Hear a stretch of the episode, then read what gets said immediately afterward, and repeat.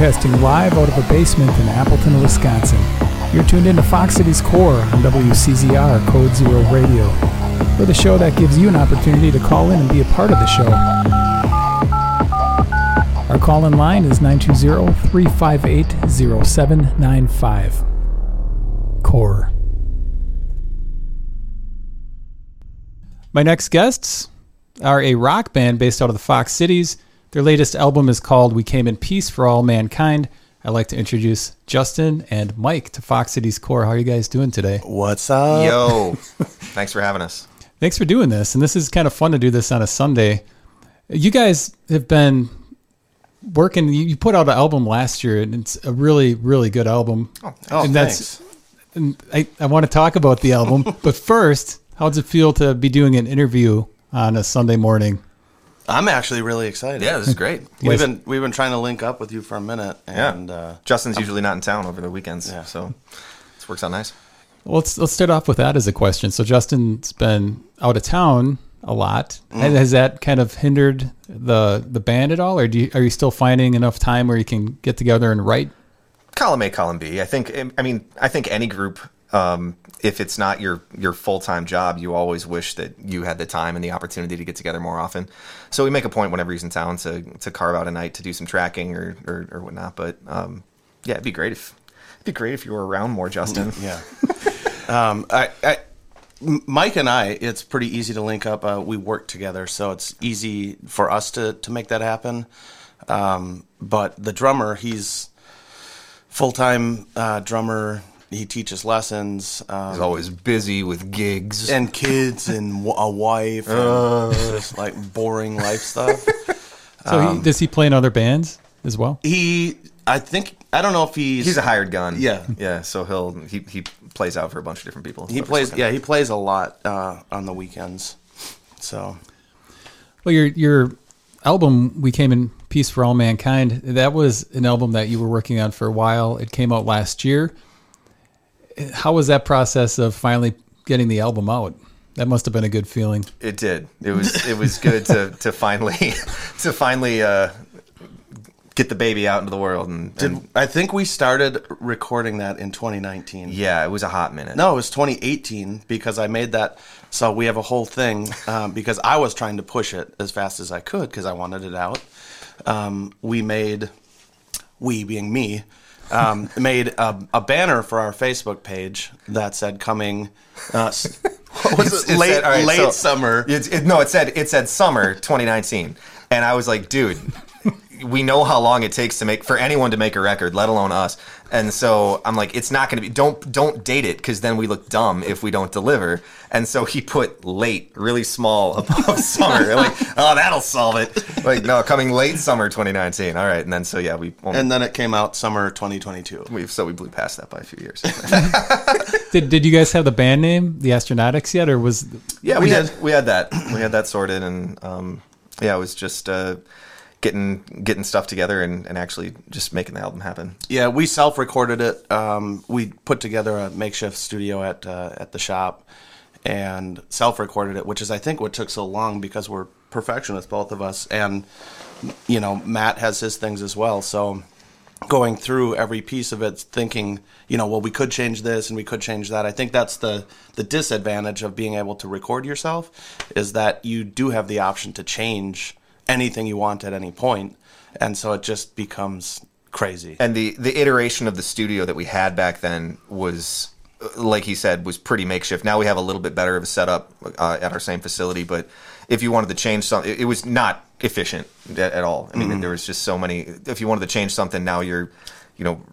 Going to get the other cable from that one's over there, and you got to run that under the door, and you got to yeah, it was just kind of a mess. a mess. Did you guys know each other before the band started, or Yeah. Okay, and then just decided, hey, we are both into music. Let's start a band. Or how did the the band start out of this friendship? So we we met at uh, Christ the Rock Church uh, a long time ago, like like over a decade ago, and uh, and played w- with each other there. So we were sort of aware of each other.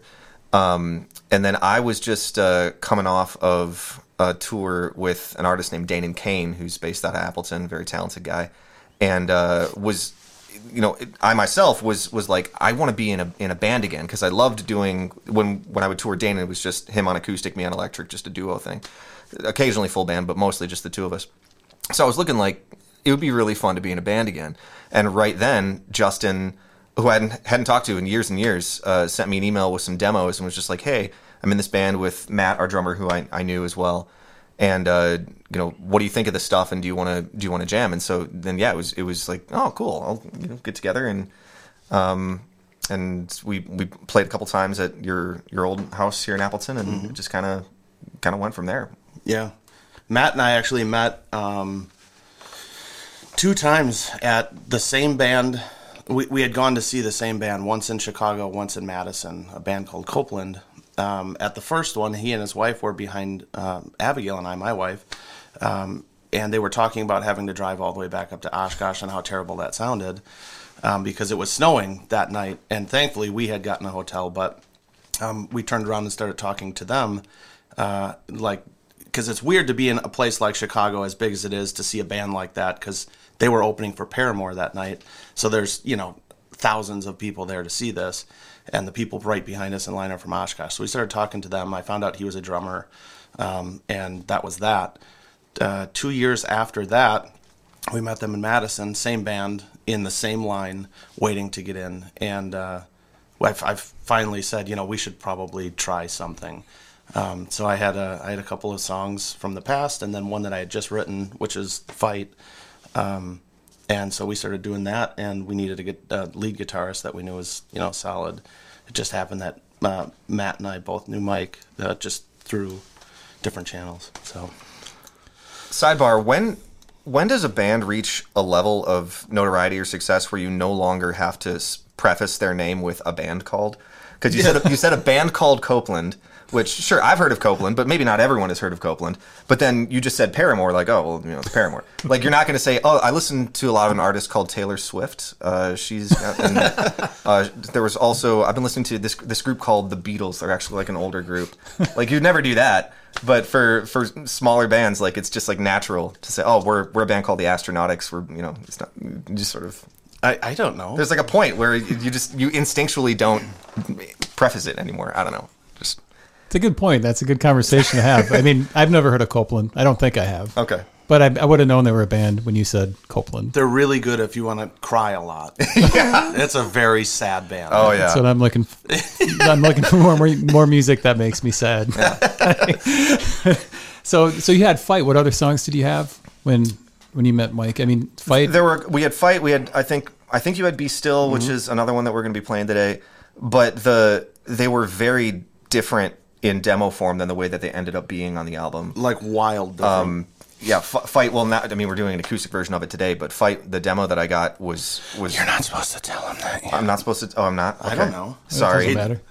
Sorry, listeners. it's all good. listeners slash viewers. But anyways, uh, we yeah, it was it was pretty pretty slow and kind of you know chunking along yeah. and uh, and you know what does it say about me that first thing I wanted to do was, all right, we're going to make that 50 beats per minute faster, and it's, now it's, it's, a punk song. It's legitimately a thing we talk about because Matt and I just instinctively write slower and more um, emotional sounding music, and Mike will come in uh, after that, and he'll be like. You know what this song needs is 80 beats a minute faster. what if we take that, but we also make it go yes. yeah. How, how's Justin as far as like letting you take a song and, and add your it's totally to it. the creative process feels totally great for our band uh, we we really do work well together and um, it, it always feels no matter who brought the you know what idea is being brought to the table it, it, it really does feel collaborative and, and like a really you know fun place to create yeah so. we have very low pressure I, I think because it's not a thing that we have to do yeah um, or feel like we have to do right um, it's it's the thing that all of us do. I think I can say that without Matt being here. Um, that just is the most fun for us to do in you know outside of uh, outside of our jobs or daily lives. And Matt drums all the time, and when he comes in with us, it's more of a hang sesh than it is yeah. Know, work for him. I think so. For me too, it was uh, you know I, I loved the the touring and stuff that I was doing, but it became I mean any any time that you're your profession is something that used to be a hobby, it it loses something. I think. Uh, and so this this band uh, and doing this project was sort of a rediscovery for me of playing guitar for fun because I wanted to and not because you know well we're here and it's time. Um, so yeah, that's been that's been great. And then as far as the album coming out, it's who who designed that the the A logo? Oh, that's this guy. That's Yeah. all you. I, I wish we could afford to pay professional designers. I think the stuff that you do is great. Like you, you when when we've got to go back and and and get you know artwork or a poster, like I think it looks great. I I don't see any uh any like oh well yeah that's we did that in house. Uh, it, like I said, we're. I think at heart, all of us are perfectionists, and with the art, it's just like, man, I wish that it looks fine, um, and we needed it, and we didn't have to pay for it.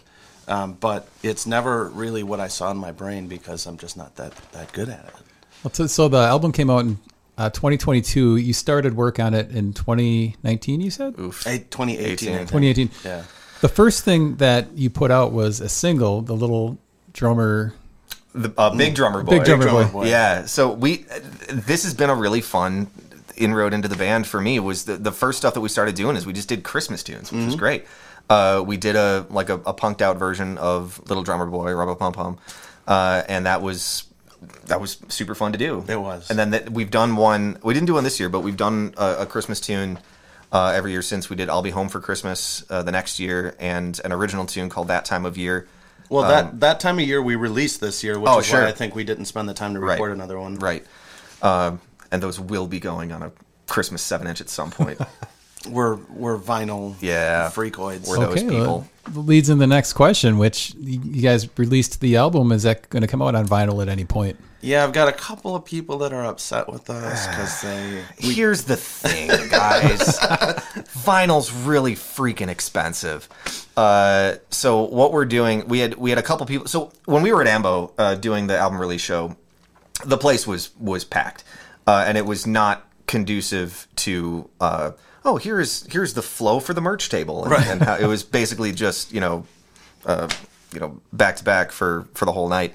And so we got a couple of people who pre-ordered the the vinyl record that night, but not really not really a whole bunch because we we just had there was no room to do anything. Right. Uh, so for for those what we decide do we want to Yeah. what we decided to do uh, is we do want to do a proper vinyl pressing of it at some point. But what we're doing right now for sort of the the band ourselves and the OGs who uh, have been the you know the closest fans or biggest fans of the band since the beginning, or who did pre-order it that night, is we're doing uh, an extremely limited edition lathe cut of the vinyl. Like uh, I think we're it's going to be only ten copies.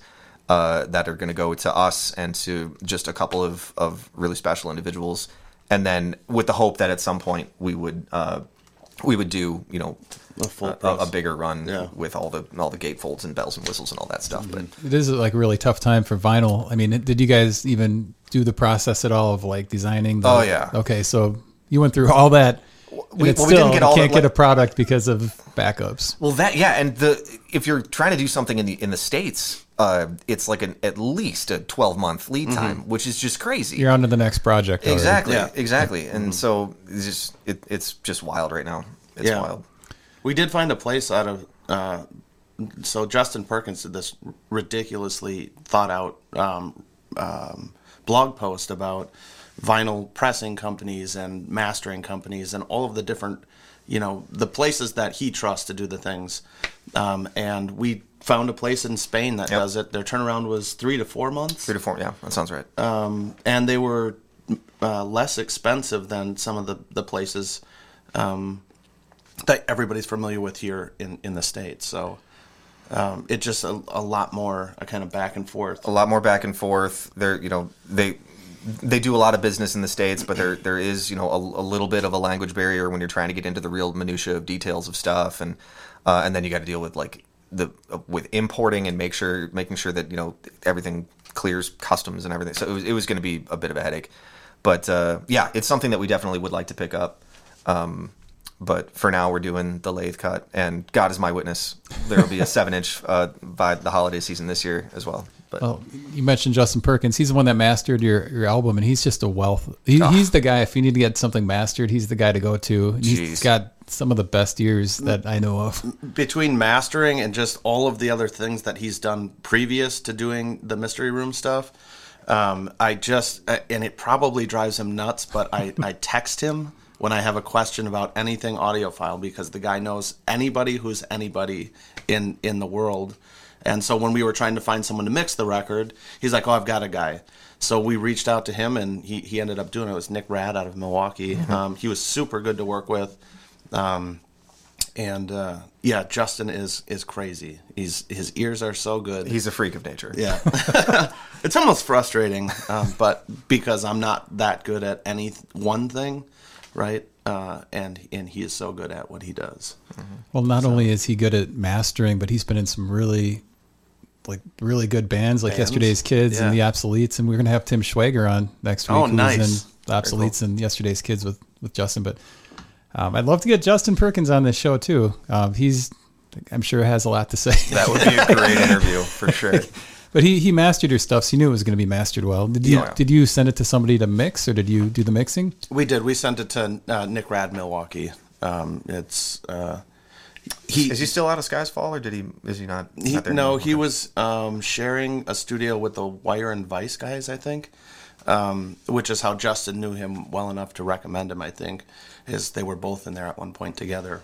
The the sound, and I'm sure that's a lot of your playing is really smooth. And that, are you guys into pedals and tone textures? Is that something that Yeah, I've I've got you know I've got a, a board that I've put together. I'm I'm not uh, and never really have been like a pedal guy or like a, I, I don't I don't want to. I find tremendous value in getting to know my gear really really well, and you can't do that if you're swapping stuff out every week.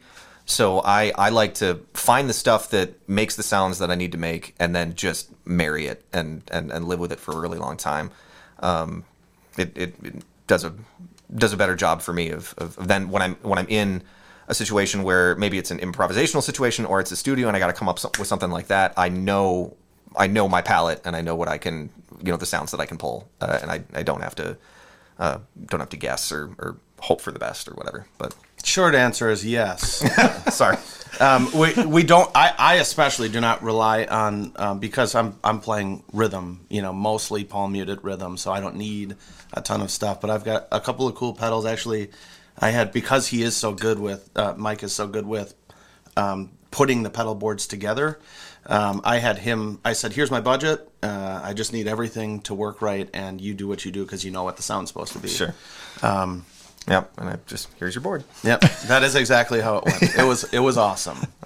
Um, so yeah, to- tone for us is a big thing. Even though we're playing um, a type of music other than well, your stuff really needs the tone that you put out, but mine I could probably throw any guitar on and it sound similar to Yeah. what, what we play. Just make the amp sound rocking and you'll be fine.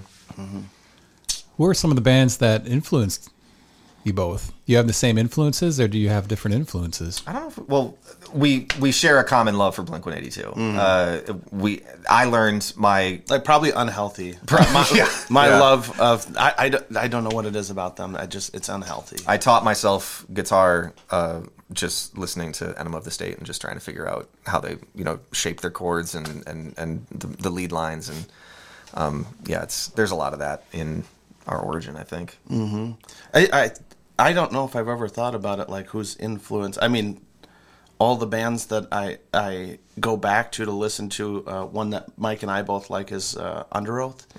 Um, Just it, not necessarily the style of music, but the way that their music is put together. it's so good. It's just so intricate, and the layers inside of it uh, on the records are, are insane.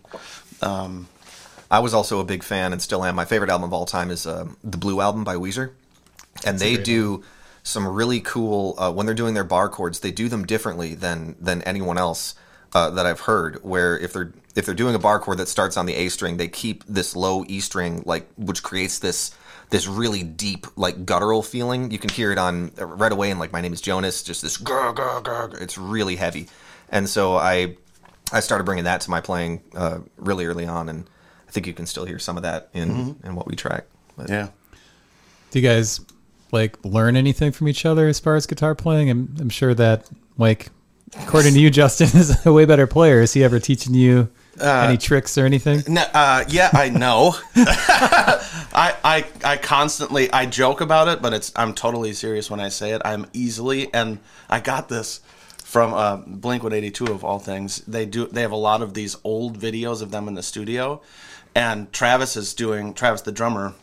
He's doing these crazy drum tricks to like just they're setting up and getting everything situated, and he's just getting warmed up On a marching snare, just flipping his sticks just around. and flipping it around. he gets done, and Mark goes, "I can barely, barely play my instrument," and that is that is me in this band. Okay, because I watch him and Matt do their things, and I'm like, oh. Uh, like oh okay or I'll start a song and they're like okay it's in this key he's playing these chords because I play in all open tunings so it's not easy to identify you know I say I'm on fret seven Yeah. with this finger pattern no joke though funny as that is this is our secret sauce I, It is. I, I truly believe is that and I mean this in a, a good way. Justin doesn't know how to play guitar. This he, is true. He, he taught himself on these open tunings, so the the chord patterns and the structures that he makes, it's just a, a totally unique approach to the instrument. And so the the way we build our sound is Justin, you know, does the lion's share of the songwriting, and so he brings shapes, and Matt and I just sort of study, like, all right, what are you doing, and how can we bring our, you know, technique and stuff around it to build a song, and it's it's great. yeah I, I discourage you from learning how to play your instrument. Let's talk a little bit about the uh, the recording again. I, I find the recording of albums fascinating. sure So y- where you guys recorded was in in a shop, right next to a shop. So how did you deal with noise from the shop? Were you, were you recording after hours, or were you doing stuff during the day? If something like just came up, were you rushing to to At- record? yeah, after hours mostly at night. Yeah. Um, and if there's sounds that you don't want in there, you just got a lot of retakes. Yep, that's and, right. And, and it happened a number of times. Who forgot to turn off the air conditioning? Right. Air conditioning, air compressors, something drops. I mean, we were literally doing it inside of a metal fabrication shop. That's where most of the tracking happens. For those of you uh, who have not uh, done an album or you're doing one right now, don't do it in a metal fabrication shop. Certainly not. No. Oh, yeah. A lot of extra sounds that you don't necessarily want in it. Maybe just do it in like a recording studio. Right. That's probably a good idea. That's solid advice. And then, so your the writing process was going on for quite a while. So were you finding yourself also like majorly revamping songs to where you just had to start from the ground up? Because sometimes if you change something just a little bit, it throws the whole song off. So I mean, did you run into that? Yeah, well, I- the stuff we play live now, we do some of the things so differently than we did when we recorded it because we didn't spend the time writing. Um, we we would write the parts as we were recording them, so we would go back so many times to either re-record or. Um, or for the live stuff, we're like, okay, we're just gonna play it how we play it now, and it is what it is. Yeah. Yep. So Then you have to learn it all, all over. Yeah, there, there's definitely that point of like uh, when when we have a show coming up and we've got you know new material. It's like, oh crap, we have to like play it. got to got to figure out like what parts are we actually going to do because we right now and I have I have no issue with with bands that play to tracks. I think that's just fine, but we don't have that set up yet, and so it's like, all right, well, what what parts are we going to actually, you know, how how are we going to make this work with four people? yeah, Is that something you're gonna eventually do? Is play along to to some tracks? Yeah, uh, our, especially our new stuff. Uh, there are some of the, the old tracks, like "Be Still," has got a number of layers of guitars that would do something live to that song that we're unable to do without the tracks. Um, I think it sounds like a song live, um, but adding some of those layers in there, though they're small, I think fills it out harmonically. That uh, so much so that it, it might be worth it for us to try that. But I think the new songs uh, that we've been writing, I think especially, will need some of that. So we're trying to figure out Yeah. what that looks like as we move forward.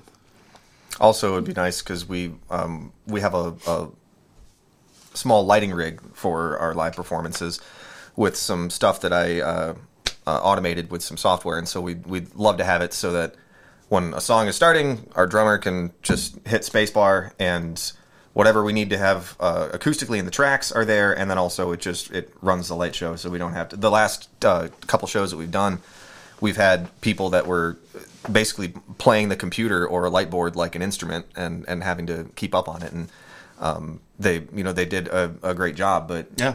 they're never going to be as good as a computer. Computer, correct. And you guys have played a couple times at the Ambassador. Is that sort of home base for the Astronautics? We were just talking about that uh, because we had we had done this uh, show during the Mile of Music this last year.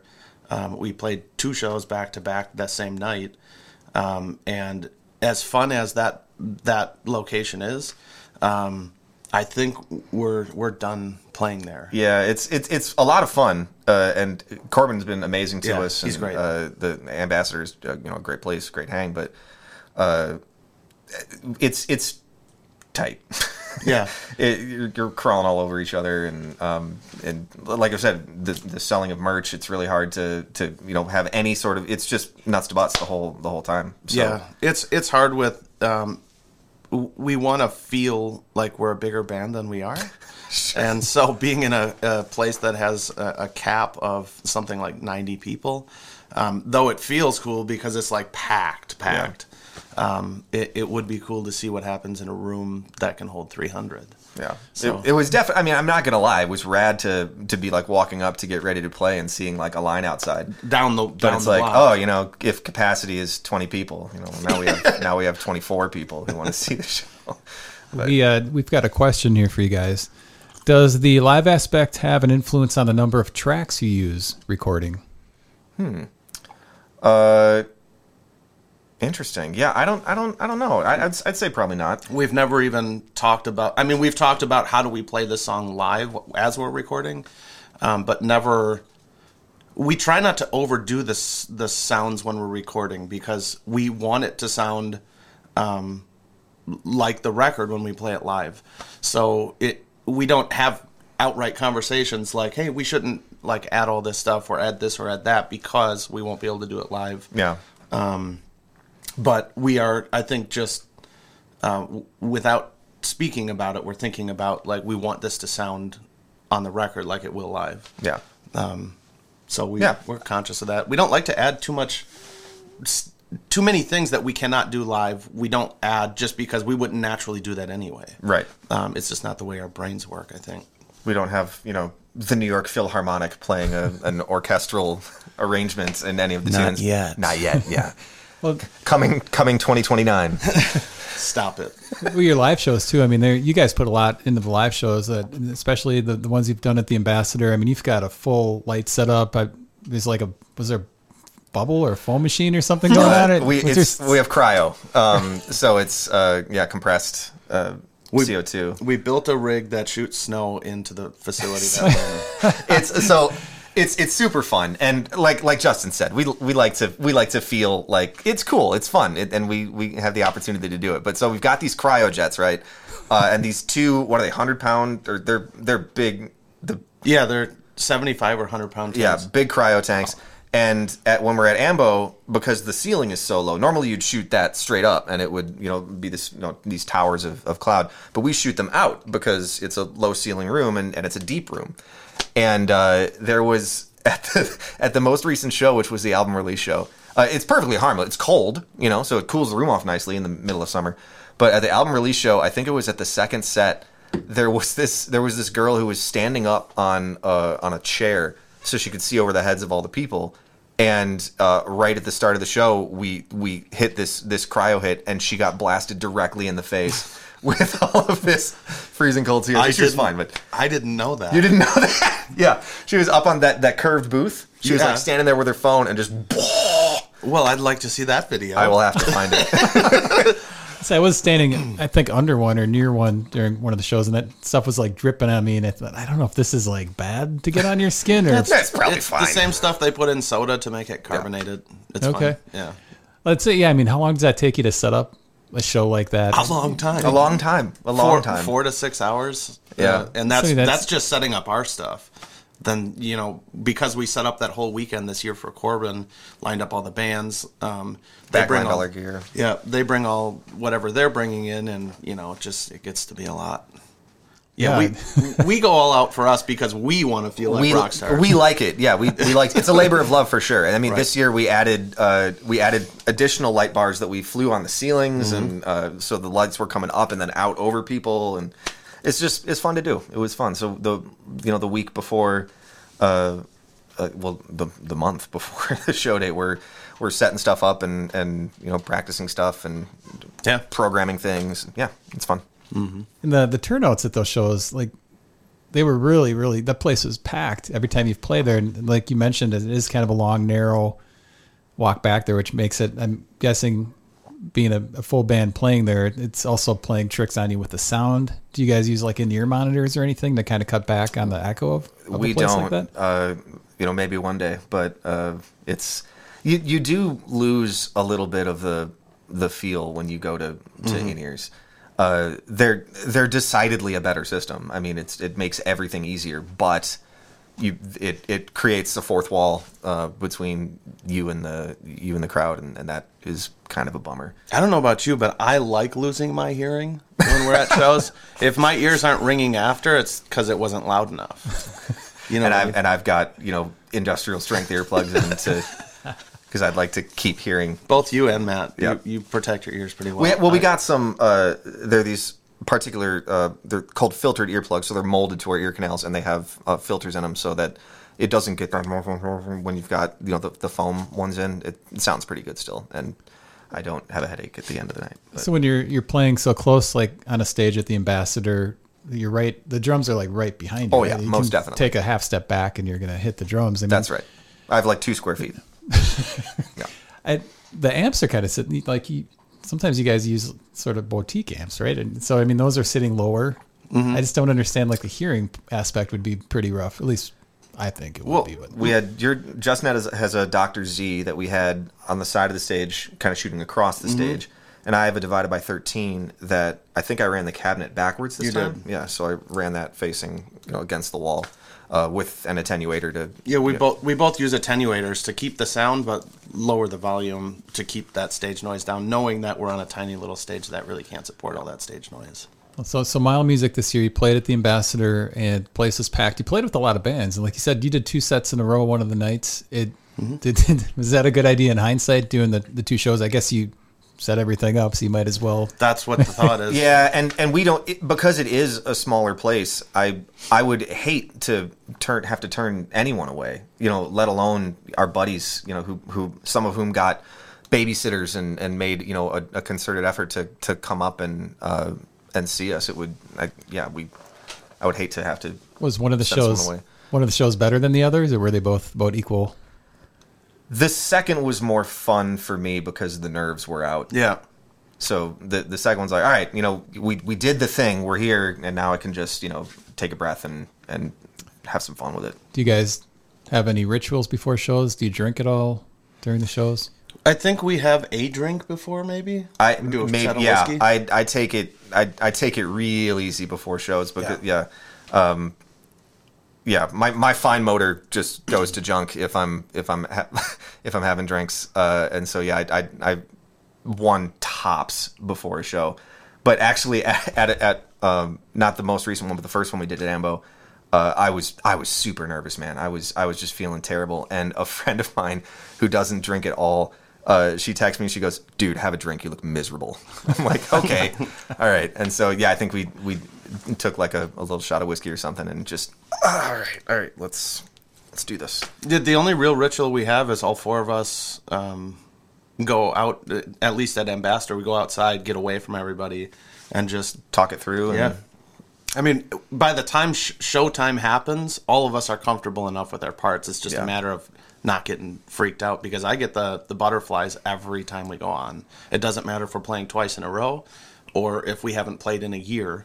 Um, I just, I, it, my guts are turning. Once once we get through the first song, then it's game on for me. Yeah. Um, but the first one is always like, okay, you're you already know what you're doing, brain. Just just do it. Well, you guys are very animated too, so I mean, there's lots of jumping around, and it's probably easy in that situation to start playing faster. Like, where all of a sudden a three minute song is two and a half minutes. Well, we do play to a click, so Oh, okay. Well, that um, we don't have tracks, but our, our drummer uh, does does play to a click, which keeps us where we need to be. Mm-hmm. Because we would be off like a freight train. Yeah. Um, just Um, Yeah, So- playing to that definitely helps because it keeps us in check. And we, I mean, Mike and I are just listening to um, to Matt uh, on the drums, Mm-hmm. and we're good at following him, so it works. You guys had a, a video out that sort of emulated a little bit of the live experience from Mm-hmm. seeing the Astronautics. It's uh, a lot of lights and, and it was for a, a song called uh, "Strange." Strangest things. Strangest Things. Yeah. Yeah. Did you guys like doing a video? Is that something we're going to see more? That was a blast. Yeah, that was so much fun. My my only the only bummer in hindsight is so we with our with our lighting rig we had two systems and the first was running off of this forty dollar Amazon light board, uh, and that's how we did the first ambassador show and that was the uh, iteration uh, when we shot the video, and then for the second ambassador show everything was computerized and so I had far more control over how the fixtures were behaving. We had more fixtures, and so I I wish that uh, we could go back and do it again with the new system because everything was just so much more wild and, and fun. Fun fact about the video shoot was uh, we didn't have somebody to run the lights for that shoot. So if you look close, um, anytime that the lights are doing something, there's only three of us in the shot because one of us is at the light board pushing buttons. And if there's a shot of all four of us, the lights are stationary; they're not changing at all um, because none of that. now was- he gave away all the Hollywood secrets. Yep. now you know how the sausage is made. So is that is that a video you guys did by yourselves? And it sounds like, or did you have help? Um, no, we had uh, my brother-in-law Chad Engel. He came in and shot it for us. Oh, he's he's a really good. He is good at He what was he awesome. does. Yeah. And we cranked it out. I, I think we were there for maybe two hours outside of setup and teardown. Um, and he just like got all the things and it, it worked. Um, it worked. We didn't give him very much direction. We just said, hey, we're going to play the song a couple of times, get some shots. Um, and then afterwards, I, I ended up piecing it together because he said, I don't have time to edit. so I'll shoot it for you and I'll give you the footage, but then you have to go chop it up and put it together, which. Which um, you you just get so laser focused in those moments, and so I don't think you like. I don't think you breathed for 24 hours other than just like yeah i i it was the first time doing that uh, i won't do it again i'll be paying someone to do it because i was just i mean there's so many clips and then lining them up so that they're right and then selecting which ones you want it's it's intense to to put it all together So if you guys do another video, which which song would you guys take off the album? I th- I think we were talking. We have a song called "The Astro" that we were we were considering doing as a as a, a follow up video. Um, that one's Yeah. hard because of what it's about um, i have this vision of what it should be and it would be super difficult to do it there would be a lot of location shooting um, a lot of extras and it's just t- way more coordination And if we if we can't swing you know six grand for a vinyl pressing right now, we can't swing sixty grand for a video. for a shoot. video, correct. So- correct. well, Yeah, I like the videos. write him a check. Don't cash that for Yeah. like a couple. We're gonna post date the check. Do you guys feel that in today's age, uh, as far as a band goes, that you need to be putting out like videos and doing the social media stuff on TikTok, Instagram, all that social media stuff?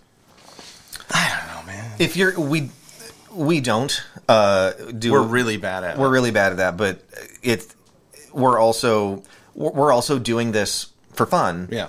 And and not for like man, we need to do this to eat. Yeah. Uh, Mm-hmm. So there's yeah, it's it's just different. If you absolutely need to engage with your audience that way, if you want to to you know go the distance, Right. In, you know today's the state of the industry today, but uh, we have lives and wives and jobs and kids and, and stuff going on and um, so we, we get together when we can and we, we do the tracking when we can we record the tunes and right. do it how we do it We try to post when we do unique stuff or when we're you know releasing a new song or or whatever it is. But did a couple like facebook live things and Yep. uh, per- performances when our former bass player left the band we did a, a, a couple songs with him on facebook live and then we did a, a show uh, a full concert during during covid when bands were doing sort of live stream concerts we did a, a, a show there which almost didn't happen let's let's not get into it. Let's not get into it. do, you, do you guys feel it's easier, or it was easier, like when Blink Blink One Eighty Two started to, to kind of get noticed, and compared to now, where there- it seems like the quantity of everything is just out of this world as far as you know what you're trying to differentiate differentiate yourself from. it's I, I would argue that it's much more difficult now to get noticed because there because everyone has a professional recording studio and video production device in their pocket, mm-hmm. and so anyone can can put out you know a lot of content really really quickly, and so there's not. I mean, even even if you go further back than than the Blink era, because that was there there was some internet stuff happening then, but if you go back to you know 60s and 70s, Right. there just weren't other there there were the bands that were the bands and and that was sort of it same with like television there were two talk shows now there's you know 18 late night talk shows uh, Right. it's just crazy there's just so much out there There's never a time where it feels overwhelming, or it feels overwhelming, is there? I mean, it, because like I said, we keep the pressure very low. It not for us. I don't think it does. I could see easily how it would be if you're really trying to make a go of it. If you're trying to get noticed by a label, by a label or booking agents or um, even a management team. I can't imagine what that, that fight is like to be able to claw through all of the other bands to get on the top, right?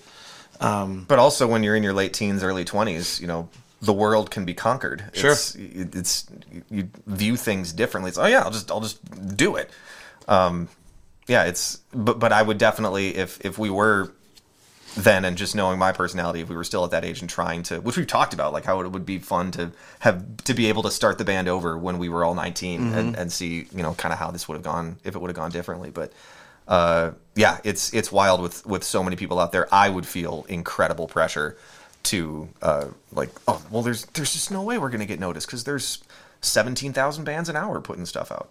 I don't know. Oh, and Mike, you you toured, so I mean, is did, that yeah. something that the astronautics would ever astronautics would ever tour, or is that something where with the family life it's just kind of a no go? i would love to Yeah. uh and it and wouldn't be any anything lengthy. I think Yeah. I think it would be a two weeks tops, a, a week stint or or two week uh, on the road. But Because before my daughter was born, the the heaviest year that I did with Danen, uh, we did 250 shows that year. So we were gone a lot, uh, and I just can't do that anymore. Uh, and I, I don't even know. I, I love touring and I do miss the road, but I don't I don't even think I would want to be away from my wife and daughter for that long. You know, uh, but it, it would be a blast to do to string up like a week or two of shows That would because be- that would be possible, you know, feasible. That's the. I think that's the only thing we're looking for out of this um, as a band because we we talk about it a lot. Like it would be killer to do a week or two on the road um, with other bands that we respect, not just any tour, right? Um, but we're you know we're not trying to get rich or get famous. It's really just about playing the music. Yeah. Are there any bands from the area that you guys really like? Any local bands?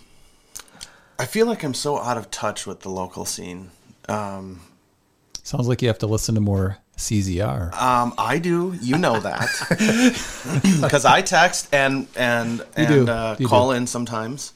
Um, but There was a band. I, I just learned that they've they've uh, called it quits, but there was a band based out of Milwaukee called Whips that I really loved. Uh, they were absolutely fantastic, and uh, got to know their guitarist a little bit, and, and had thought like, oh man, we've got to. It would be so sweet to do a show with Whips if we could open for Whips or, or have them up here to do something. And, and then I learned that they're not doing it anymore uh, because the uh, they started families, and so they're they're doing the family thing. I, I mean, if there's I, there's all kinds of good bands. It's hard for us because our sound is so different than I think what Appleton is used to. Because you've got your, I, I really love the Red Hawks and their sound. Freddie and, and Tate and those guys, uh, they put out um, a listenable sound to me. Um, so I, I like them a lot. But playing a show with them, I think would just be, it's it's so different stylistically um, that I don't know how that bill fits. Right? We're we're pretty cognizant about making sure our sound fits with the other bands, so that um, you don't have a crowd for one band and then they scoot for the other ones because a they don't know them or b they don't know the sound. Right. Um, and so we try and fit that together when we play, uh, finding bands, uh, typically drawing from either Milwaukee or Madison. Um, these last round of bands we played with uh, in August, they were so much fun um, to play with because they're, you know, emo, uh, uh, um, what would you call it? Like metalcore? Yeah. I don't know. Yeah, I think you Screamo guys stuff. You guys played with like Trash Pandas, Smoke Free Home. Uh, Those guys played fr- uh, Thursday night. Uh, we played you did the double bill on, on Yeah. the Friday the day after. on Friday, and we played with. Uh, you still curated the whole thing though, right? yeah, we did. Um, Yes, uh, there were a number of bands that reached out to Corbin when he posted it, um, and then I put it all together. Being that I set up the sound and, and we had our light rig there, and Yeah. um, it was just easier. So So instead of which bands would you do you like? It's probably easier to say where would you, if you're not playing the Ambassador, where do you want to play? Where is there a man. venue? There's got to be some venues in Appleton you want to. The Resch Center. uh, yeah, man, I don't know. I really so I ran sound the first five years of my own music. I ran sound at Chadwick's. Um, it's a bigger space, but it's a similar type space where you've got um, you've got taller ceilings and a longer um, a longer building, but you can get more people into Chadwick's. I really love that venue, um, and I figured out as a sound person how to make that space work. But that Our would be first show ever was at Mill Creek, right? It was Yeah. well, the, was it Bent Keg at that? Point? oh yeah, the, yeah, Ben, yeah, yeah, but Um, Mil- Mil- that's a nice place to play. yeah, that was great. is, yeah. that was really great. Uh, yeah, it was fine. we, I wasn't pumped about the sound afterwards. We heard we heard what it sounded like Sure. a- on a recording, and I was like, oh no. Um, but for us on stage, it felt good. It was great. Re- recordings are kind of, you know, depending on how it's recorded or Yeah. where they're standing, it can make a big difference. And it, but there's so many great venues like Appleton Beer Factory's really stepped up their their live music game. For sure. You've got Gibson Music Hall is still doing stuff more acoustic, but once in a while have bands. But I don't know. I Yeah, there's those. Um, have you been in that new, uh, the one down by the river in the river by the River Heath stuff? I totally forgot about that place. No, I That one would be fun, but it's huge. That's got to hold eight, nine hundred people. So you would have to set up like a whole weekend Yeah. thing there for that to be worth it. Obviously, we're not going to fill that place, Right. But if you have enough good bands from around the state, you might be able to fill that pretty easily. On You don't want to be in a huge room and be like, "We'd like to thank all five of you for coming out tonight." or make it, or feel like there's a hundred people Right. there, and it feels like there's five people. That- Yes. Exactly, Yes. exactly. So, what was the hardest song on the album to record? What was the easiest? Hmm. Fight was completely written when we started recording. So yeah, I fight just sort of happened. that was the easy one. Yeah. Uh, in terms of the most challenging one to record, there were um, there were a couple songs when when we were when I was tracking this record. Uh, I was going through a really hard season of life, and th- this record kind of carried me through that. And so there were. You, you may have meant the question in terms of you know challenging like logistically or whatever, but there were a lot of songs that were kind of challenging emotionally for me to to to sing or to to get out, uh, just because it was, you know, me screaming my insecurities into the microphone and uh, and it was it was really cathartic to put a lot of these tunes together. Uh, one of the songs that actually our drummer wrote is called "For Now," uh, which a lot of people have really enjoyed. Um, and uh, yeah, there's there's just there's a lot of um, lyrics about that came out of challenging seasons of life, and there were even parts uh, of tracking the record where I would be singing a harmony to Justin, and we would get into the booth afterwards, and he would say, "Well, what did you sing there?" And I was singing different. I had heard the lyrics like differently, and I was singing different lyrics to what he had written, and we kept it because the song meant something different. different to both yeah. of us. Yeah, it's a very emotional process for us, and I think a lot of bands, right? You're putting out either experiences or or um, the type of emotion you're feeling at the time, and that record for uh, both Mike and I, and I think Matt too, we were all just going through these like weird times and in um, friendships with people or or um, marriages or just changes in life um, that it, it was kind of the the suture that held it together for a minute and that's that's why that record is so important to us now i'm excited for this new one because there's not a lot of emotional pressure on this one Yeah. and we've we've been taking to i'm, I'm so excited for this new record how much stuff do you have written for the new album? We've got, I think we've got like six or seven starts now. Yep. Uh, We've got four that are almost fully formed, Yep. and then three or four more that are they're getting there. Yeah, and they're they're coming together nicely. Like like we said earlier, you know, we um, we're not able. We we would love the dream is to be like, all right, we got the starts, we got the songs. We are going to do nothing else for three weeks. We're just going to hit the studio and just crank this out.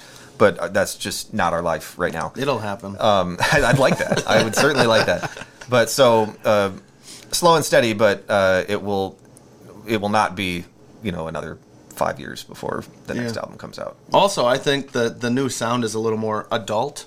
Um, the last record was a ton of fun to make and kind of one of those dream records that as, as a kid uh, you listen to these bands like blink and green day and um, jimmy eat world and these bands that you look up to and you want to make records like those and that was that was uh, we came in peace for mankind for, Yeah. for me at least 17 year old me would have loved that record. Yes, absolutely. Um, but now we're making like stuff that you know. Uh, I'm proud now to say this. You know, we we did that thing. That was so much fun. But now let's see what we have because now we're in like a, a more more of a a tighter writing groove because that was the formation of the band, and now we're kind of moving into like what does this band actually do? Yeah. So Well, I look forward to what is coming up for you guys. In fact, what's coming up after the commercial break, you guys are going to be playing a couple songs live, so you're going to want to stick around. We've got Justin and Mike from the Astronautics coming to you live. Wait on by for the stereotypes that keep on casting down.